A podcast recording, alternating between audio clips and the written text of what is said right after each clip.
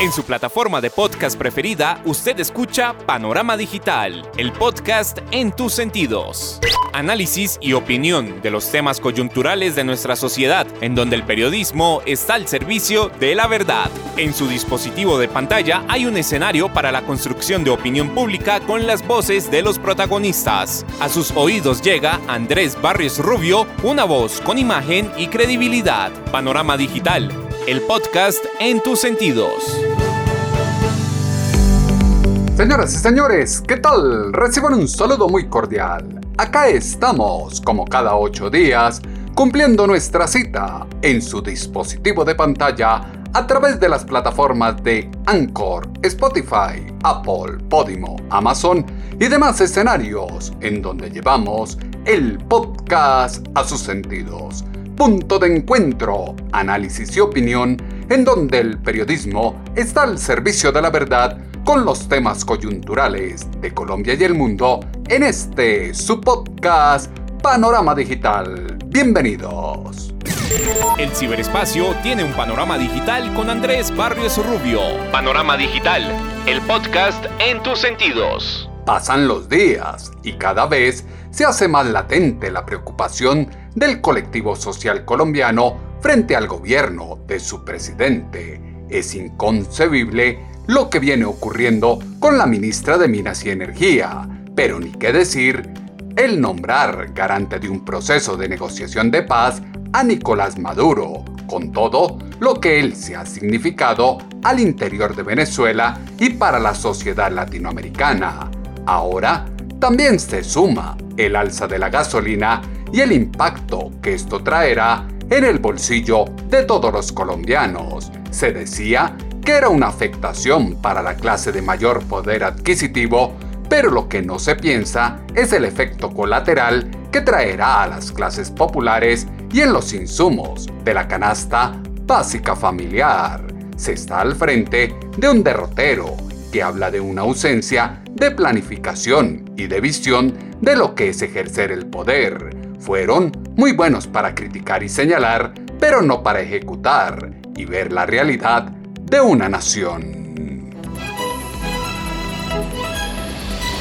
En su dispositivo de pantalla no puede faltar Panorama Digital, el podcast en tus sentidos. Búscalo en todas las plataformas de podcast. Panorama Digital, el podcast en tus sentidos.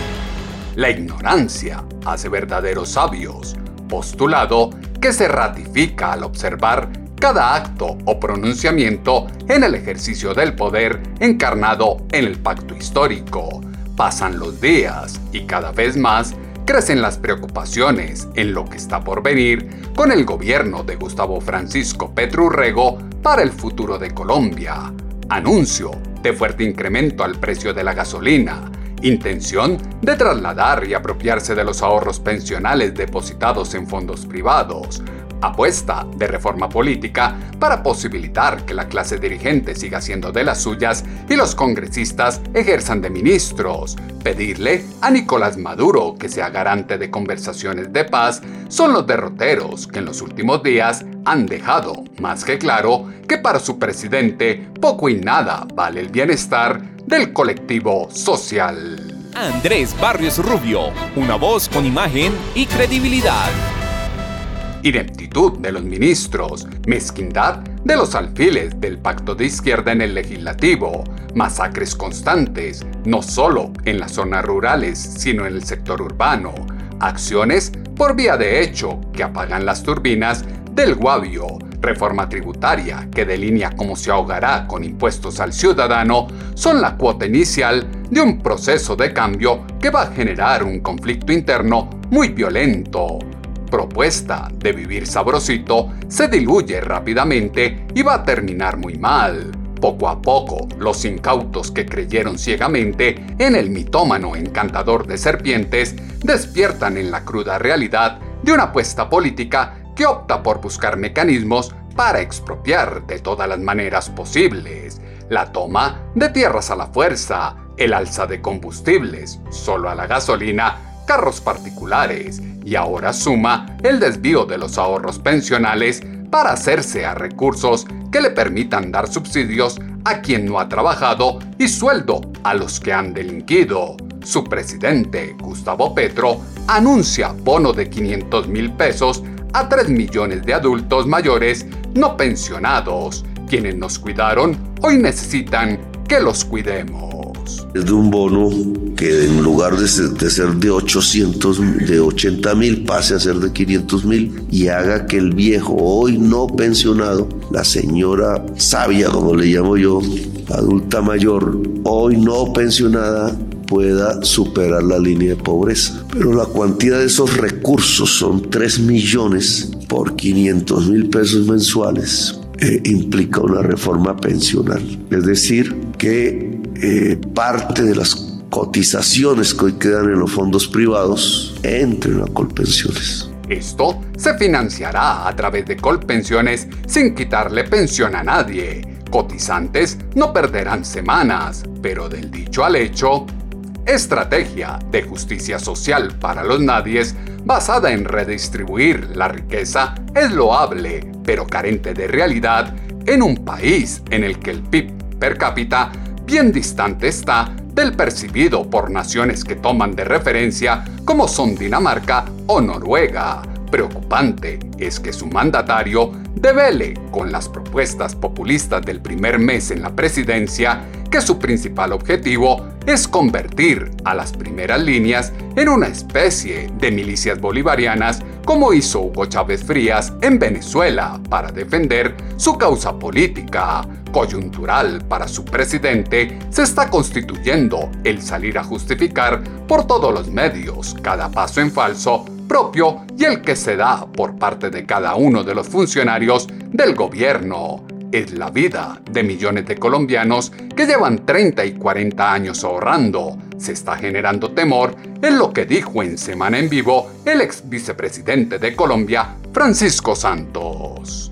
Sí, claro, sí. Es que lo que primero, lo primero que ellos dijeron es, vamos, de, la, el discurso del presidente Petro dice, es que de la plata que usted, los fondos, el ciudadano y la empresa le da al, al fondo, al fondo privado de pensiones, vamos a coger una plata para Colpensiones y esa plata va a financiar eso.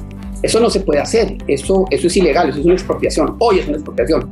Puede que la ley lo cambie, pero si la ley lo cambie, yo debo tener derecho a decir para dónde se va a montar. Porque es mi plata, mis pensiones, es la que yo me gano, es la que yo trabajo. Ahí el Estado no puede decir a usted, qué pena, pero si usted se va por allá, tiene que entregar una plata, ya no. Yo no tengo que entregar absolutamente nada, porque ese, el, el Estado no tiene control sobre esos recursos que son del individuo y de las empresas, distinto a los impuestos, a no ser de que empiece a diseñarse aquí un mecanismo en el que ya el Estado empieza a decir usted, no, su plata no es suya, su plata es también mía y yo miro a ver cómo me la voy a gastar. Y eso ya es el principio no de una expropiación, sino de una, de una economía eh, que no es capitalista y que tiende a parecerse mucho más a la economía venezolana que a, que a lo que hemos tenido en Colombia. Es que, es, el, es que es, es que la vida de, de, millones de colombianos que llevan 30 y 40 años ahorrando. Eh, es, eh, em, eh, yo, yo, yo, yo, obviamente estoy en Colpensiones y me jubilo en dos años y me va a entrar la, la, pensión y no sé si voy a estar pensionada. Tengo amigos míos de 50 años que dicen, ¿será que a mí sí me va a llegar la pensión? No, esto genera una desazón, esto genera, pero también los que están pensionados, hay que, a los que están pensionados, digo, pues deben estar preocupados porque si va a haber plata para pagar las pensiones, porque usted abre huecos y usted abre huecos y usted abre huecos y resulta que hoy gran parte de las, de las pensiones de colpensiones las paga el Estado con déficit. El déficit de, creo que es 40 billones o algo así, eh, eh, no me acuerdo cuánto es el déficit de colpensiones para pagar todos esos subsidios de pensiones ricas. Arregle ese hueco. Nuevamente, arregle el hueco del subsidio de la gasolina y verá que ahí tiene plata para hacer esos proyectos pero lo que están haciendo es generando desazón, generando temor. Y mire, averigüe usted cuánta gente está devolviendo, empresarios importantes, están devolviendo la nacionalidad porque decidieron irse a Panamá, eh, decidieron irse a otros países, eh, pagar impuestos allá, porque lo de acá lo va a ser imposible para ellos, especialmente en esta inestabilidad. Están ahuyentando capitales y generando una inestabilidad que terminará generando un estallido social en el corto plazo. 39 días de la administración Petrurrego han estado plagados de escándalos taxativos de sujetos incompetentes que responden falsamente al compromiso que les asiste y con el retrovisor buscan culpar a otros por sus malos resultados. La izquierda y las fuerzas conexas que lo apoyan no han logrado asumir que ahora son gobierno y por ello nombran ministros que continuamente demuestran que el desconocimiento es atrevido. Paso de activistas a funcionarios públicos les está costando y el país no está para acompañarlos en un proceso de aprendizaje en el ejercicio de la función pública. Todos los anuncios de Petro han significado la desaceleración. Los capitales huyeron o congelaron los proyectos que se tenían, fue lo que aseguró en Semana en Vivo la senadora María Fernanda Cabal. La mayoría de quienes tienen intereses en Colombia, ya sea por economía, que hay mucha inversión de varios países, lo primero que sienten es temor. Y usted sabe que el capital huye porque todas las inversiones parten de la confianza. Y esa es una emoción, usted la siente. Todos los anuncios de Petro han significado la desaceleración. Todas las inversiones que venían proyectadas, salvo las que no pueden frenarse, porque si usted ya tiene un edificio andando no lo puede parar, todas están en este momento congeladas. Quien tenía un proyecto de infraestructura, congelado. Quien tenía eh, un interés en entrar en una exploración de petróleo, de gas, todo está frenado. Y eso se puede cuantificar porque hay que empezar a mirar dónde había un objetivo de proyecto por, continuar y se frena. Y se va a sentir en 10 meses, un año, cuando la economía no crezca, cuando venga el desempleo. Todo termina redundando en los más pobres. Entonces, lo triste es que el discurso de ellos suena bonito ante los ojos de los desposeídos, eh, de mucha gente que tiene resentimiento, algunos con razón, otros pues que, que finalmente uno tiene que enfrentar la vida con sus adversidades. Estas personas altamente ideologizadas solo inventan cuentos y tienen un público que se los cree. El problema es el nivel de ingenuidad política en una Colombia que ha trasegado por tantos rumbos, por tantos rumbos, que nosotros no somos un país pues relativamente joven con respecto a la historia y la civilización de otros países, pero, pero ya, ya tenemos 200 años, ya, o sea, uno dice, hey, ¿qué, ¿qué te pasa? Sobre todo un país que ha sido violento desde su origen. Hemos conocido cómo se construye prosperidad, porque a los odiadores de Uribe se les olvida que todos los indicadores económicos crecieron y que se disminuyó la violencia y se disminuyó la coca. Ahora parece que ese cassette se lo hubieran borrado y es muy fácil reescribirnos la historia a través de mitos y leyendas. Entonces compraron a Petro. Hay que prepararse, porque cuando les vaya más mal, la culpa va a ser del opositor, porque así es como juega la izquierda. Con la izquierda en el poder, Colombia vive las consecuencias de delegar gente por cumplir cuotas y no por su trayectoria. Torpeza reiterativa de la ministra de Minas y Energía Irene Vélez Torres es la prueba fehaciente de un nombramiento personificado en quien no sabe nada del tema y su mayor virtud es concebir la defensa acérrima de los bandidos de las FARC, ejercer el adoctrinamiento ideológico desde las aulas universitarias y contar con el respaldo y recomendación de la flamante vicepresidenta de los colombianos, Francia Márquez. Me preocupa un video que salió de ella explicando cómo llevaba estudiantes de la Universidad del Valle a hablar con guerrilleros. Fue lo que confirmó en Semana en Vivo la senadora María Fernanda Cabal. Yo digo, esta niña filósofa. A mí me preocupa. Es un video que salió de ella explicando cómo ella llevaba estudiantes de la Universidad del Valle a hablar con guerrilleros. Eso ustedes no lo sacaron. A mí me parece tenebrosa la postura de ella, justificando no que como ya habían reuniones en La Habana, ella lleva a los estudiantes a escucharlos para cambiar su percepción, pues no lo dice propiamente con esas pero para cambiar porque al escuchar, pues los guerrilleros no son tan malos, porque está hablando del guerrillero, es que deberían ponerlo, la verdad es que me, o sea, me dio, me dio tanta inconformidad no, nosotros dejamos claro que en La Habana nos, las FARC no es narcotraficante. dice el bandido, ¿no? Nosotros solo cobramos un impuesto. Ah, qué chévere. Y ella termina argumentando en favor de ellos. Ella quiere llevar a los estudiantes, se llama adoctrinamiento, primero. Segundo, desconocer una realidad histórica de violencia de las FARC. ¡Qué rabia! ¿Por qué no llevó a sus estudiantes o no les llevó a la clase a las niñas de Rosa Blanca?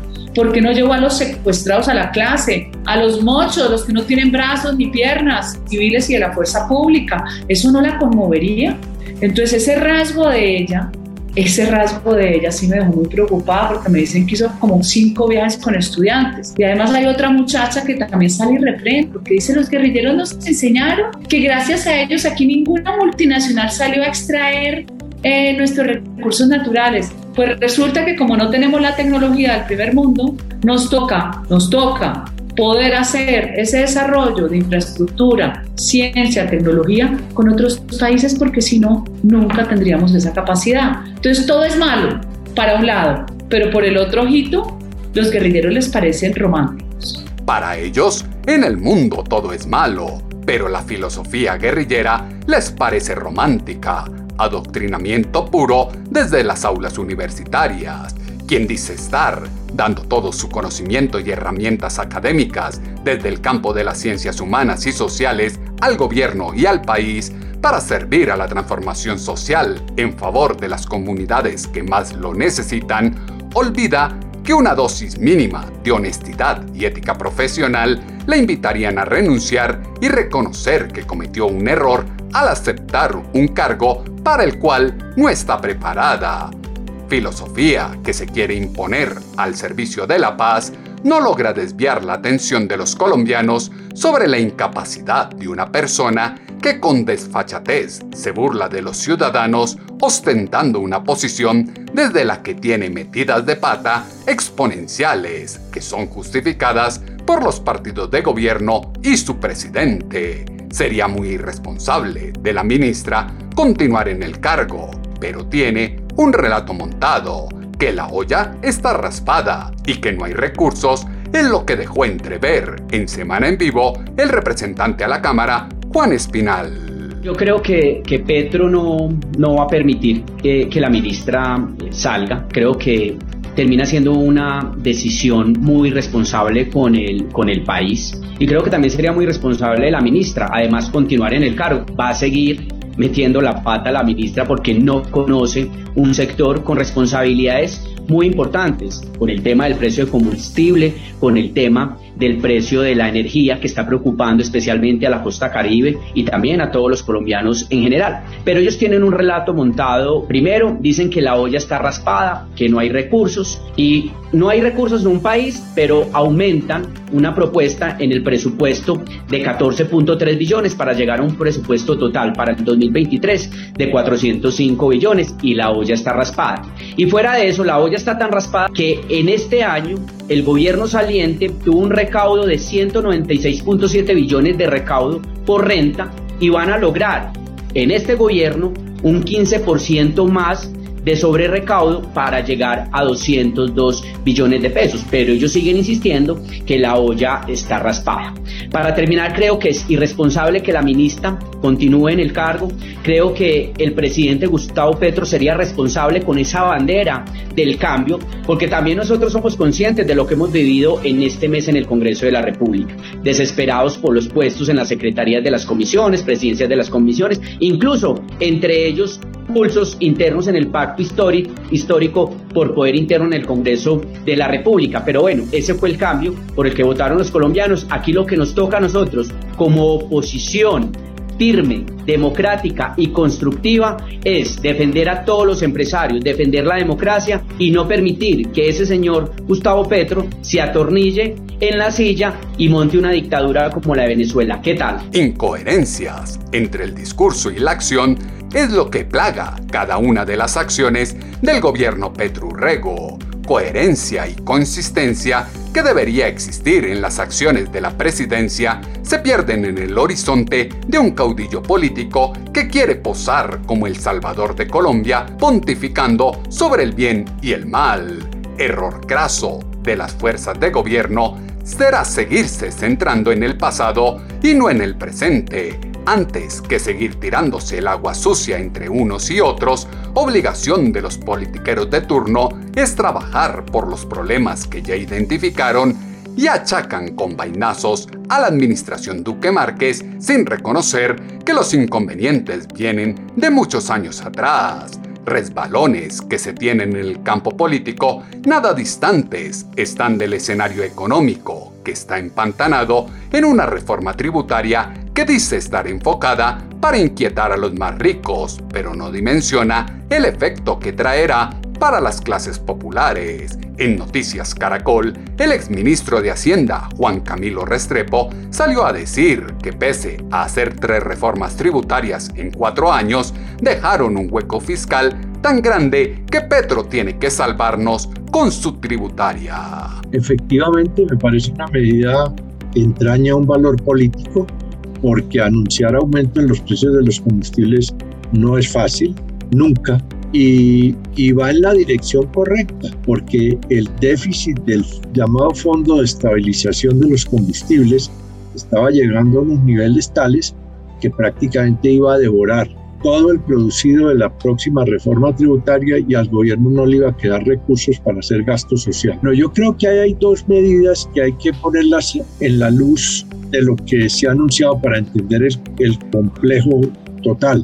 Primero, no se va a subir el precio del diésel y es sabido que todo el transporte municipal e intermunicipal de, de, alimentos y otras eh, materias básicas para la, la vida ciudadana se hace a través de este tipo de transporte, que no va a quedar entonces grabado con los nuevos impuestos. Y en segundo lugar, eh, esto va a ser, aunque el gobierno no lo ha dicho todavía, algo gradual, probablemente eh, por cuotas mensuales bimensuales, de manera que no es que se vaya hacer un ajuste monumental de la noche a la mañana en el precio del galón de la gasolina, sino aumentos mucho más discretos, de 100, 200 pesos cada mes.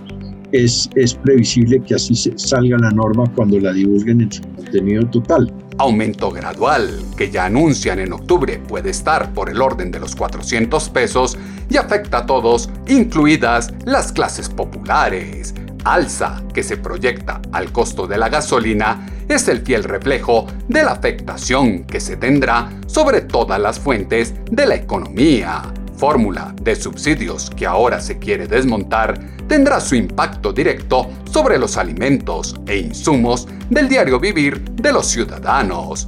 Pifias de su mandatario y el equipo de gobierno tejen rápidamente lo que será el detonante de un estallido social de un país entero, parálisis productiva y social que traerá hambruna, saqueos, vandalismo y muchos muertos en las calles. Preocupante es el aumento de costos que impacta el presupuesto del colombiano de a pie, hace menos competitivo al país y defrauda a aquellos petristas que siguen creyendo que su Mesías les va a solucionar sus problemas y los va a poner a vivir sabrosito. Sobre el tema gasolina, respeto las críticas, pero yo solo hablo al pueblo con la verdad, fue lo que dijo el senador Gustavo Bolívar. Quería hacerle unas aclaraciones sobre el tema de la gasolina.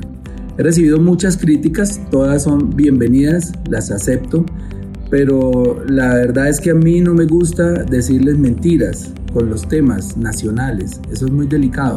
Yo sé que ustedes están acostumbrados a que los políticos les mientan, les maquillen las cifras, les digan lo que ustedes quieren oír, pero nuestra, nuestro trabajo cuando decidimos hacer un cambio es decirle la verdad al pueblo. A mí me gusta decirle la verdad al pueblo. El tema de la gasolina es grave.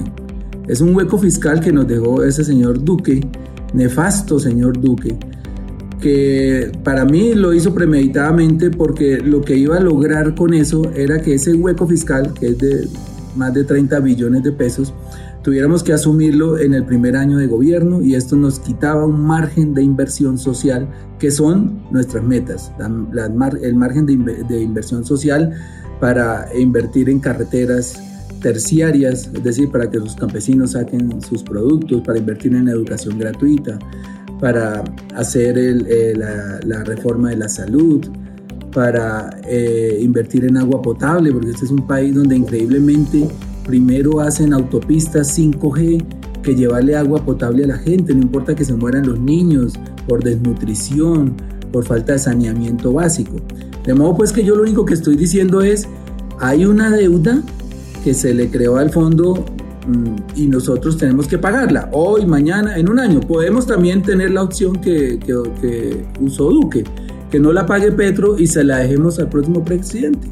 Puedo mentirles o maquillar como la mayoría para ganar aplausos y votos, pero heredamos una deuda gigante que sí o sí debemos pagar. Juego con Candela, que atiza su presidente, tiene una nueva página al poner en la agenda de negociación con el ELN a Nicolás Maduro, personaje que no tiene la capacidad mental para ello y soterradamente esconde a los actores al margen de la ley en su país. Mal comienzo para un proceso de paz total es pedir el ser garante del proceso a quien es cómplice de las atrocidades de la guerrilla. Tenemos invasiones por doquier, control territorial, invasiones acompañadas por disidencias y donde hay indígenas del CRIC, aseguró en Semana en Vivo la senadora María Fernanda Cabal. Claro, porque ese es parte del método. Es igual a lo que le están haciendo a Boric. Boric, el nivel más exacerbado de violencia en la historia reciente de Chile. Igual acá, todo lo que está sucediendo no es otra cosa que el relajamiento de un gobierno frente a la convención del crimen. Cuando usted al delincuente le dice, venga, mi amor, yo le voy a dar un premio, usted se va a portar bien, yo voy a guardar la policía, voy a dejar de, de, hacer bombardeos. Entonces, porque pobrecito A, pobrecito B, ¿qué pasa con el delincuente? Ese control territorial que tenía, que podía ser relativo, porque la presión de la fuerza pública siempre lo va a mantener en dificultades, sencillamente hace que sean los reyes de los territorios. Ese reino en los territorios va a multiplicar la coca, los laboratorios y la corrupción en la totalidad del Estado, fuerza pública, alcaldías, eh, gobernaciones, todo se contamina llegando a poner candidatos y a ganar en las elecciones territoriales porque solo pueden ser ellos. ¿Usted cree que en el Catatumbo los alcaldes y concejales de esos 11 municipios se eligen sin permiso? Como en la época del paramilitarismo había que pedir permiso, porque si no quedaban pues, asesinados te citaba un jefe guerrillero, un jefe pared, te tocaba ir. Bueno, ahora va a ser peor, porque tienen toda la gasolina de la coca lista, así como hicieron la toma guerrillera que disfrazaron de paro nacional, hoy pueden poner en jaque un país, pueden desmembrar los territorios como el Cauca, como el Pacífico con Buenaventura, con Tumaco o como el Catatumbo. Esto se le va a salir de las manos. Y si a esto le suma que echó a los 60 generales más importantes que venían de años de inversión de un Estado para formar un general, todos habiendo pasado por inteligencia porque fue selectiva la descabezada, ¿no? Parece asesorada por el G2 cubano. Todo esto le produce a él y al Estado y a los ciudadanos un debilitamiento en su propia capacidad de preservar el territorio nacional y su integridad. La población civil está muerta del susto los grupos terroristas tienen dominio de territorio y las armas. Seguridad del país está en peligro si se sigue abriendo las puertas a actores no santos venezolanos que campantes excitan la violencia manejando casas de pique, enmarañado entorno en el que los maracuchos están llenos de beneficios mientras los colombianos están desmoralizados e intimidados sentido común de la población debe llamar a tomar cartas en el asunto, pasar de los pronunciamientos en redes sociales a cobrar un papel preponderante en el ejercicio de la democracia y los mecanismos que ella tiene para poner freno a los desmanes que quiere imponer la izquierda progresista. Si lo dice Andrés Barrios Rubio, póngale la firma improvisación que se ve todos los días por parte de su presidente y los filósofos del gabinete ministerial tiene los nervios de punta en la población que observa cómo cada día se les ocurre una nueva locura. elementos que fueron insumo para la columna de opinión en pulso.com que esta semana hemos titulado Sindéresis. Sus comentarios, como siempre, los esperamos en la cuenta en Twitter, arroba atutobarrios, o en la página web www.andresbarriosrubio.com. Las plataformas de podcast tienen su panorama digital con Andrés Barrios Rubio. Ausencia de sindéresis lleva a que se negocie impunidad sin parar el terrorismo y el tráfico de drogas que lucra a los grupos guerrilleros, se pague a pandilleros para evitar que roben y maten a los colombianos, se desvíen los ahorros pensionales para subsidiar a quienes no cotizaron, anuncios que se hacen y generan pánico, pero tendrán una percepción muy diferente en el momento en que se lleven a cabo. El pueblo necesitado está ávido de soluciones coherentes y que el Estado deje de gobernar en favor de los delincuentes y los alzados en armas. Más que maquillar con palabras, su mandatario debe hablar con la verdad. Es un error seguir ejerciendo el poder sin entrar en contacto con la realidad de Colombia y analizar las teorías de política social para abordar de forma lógica las problemáticas de la nación. El panorama digital se amplía en www.andresbarriosrubio.com. En ocho días volveremos a tener una cita, ustedes y nosotros, acá en su dispositivo de pantalla, a través de las plataformas de Anchor, Spotify, Apple, Podimo, Amazon y demás escenarios, en donde llevamos el podcast a sus sentidos punto de encuentro, análisis y opinión, en donde el periodismo está al servicio de la verdad con los temas coyunturales de Colombia y el mundo en este su podcast Panorama Digital con Andrés Barrio Rubio. En su plataforma de podcast preferida, usted escucha Panorama Digital, el podcast en tus sentidos. Análisis y opinión de los temas coyunturales de nuestra sociedad, en donde el periodismo está al servicio de la verdad. En su dispositivo de pantalla hay un escenario para la construcción de opinión pública con las voces de los protagonistas. A sus oídos llega Andrés Barrios Rubio, una voz con imagen y credibilidad. Panorama Digital, el podcast en tus sentidos.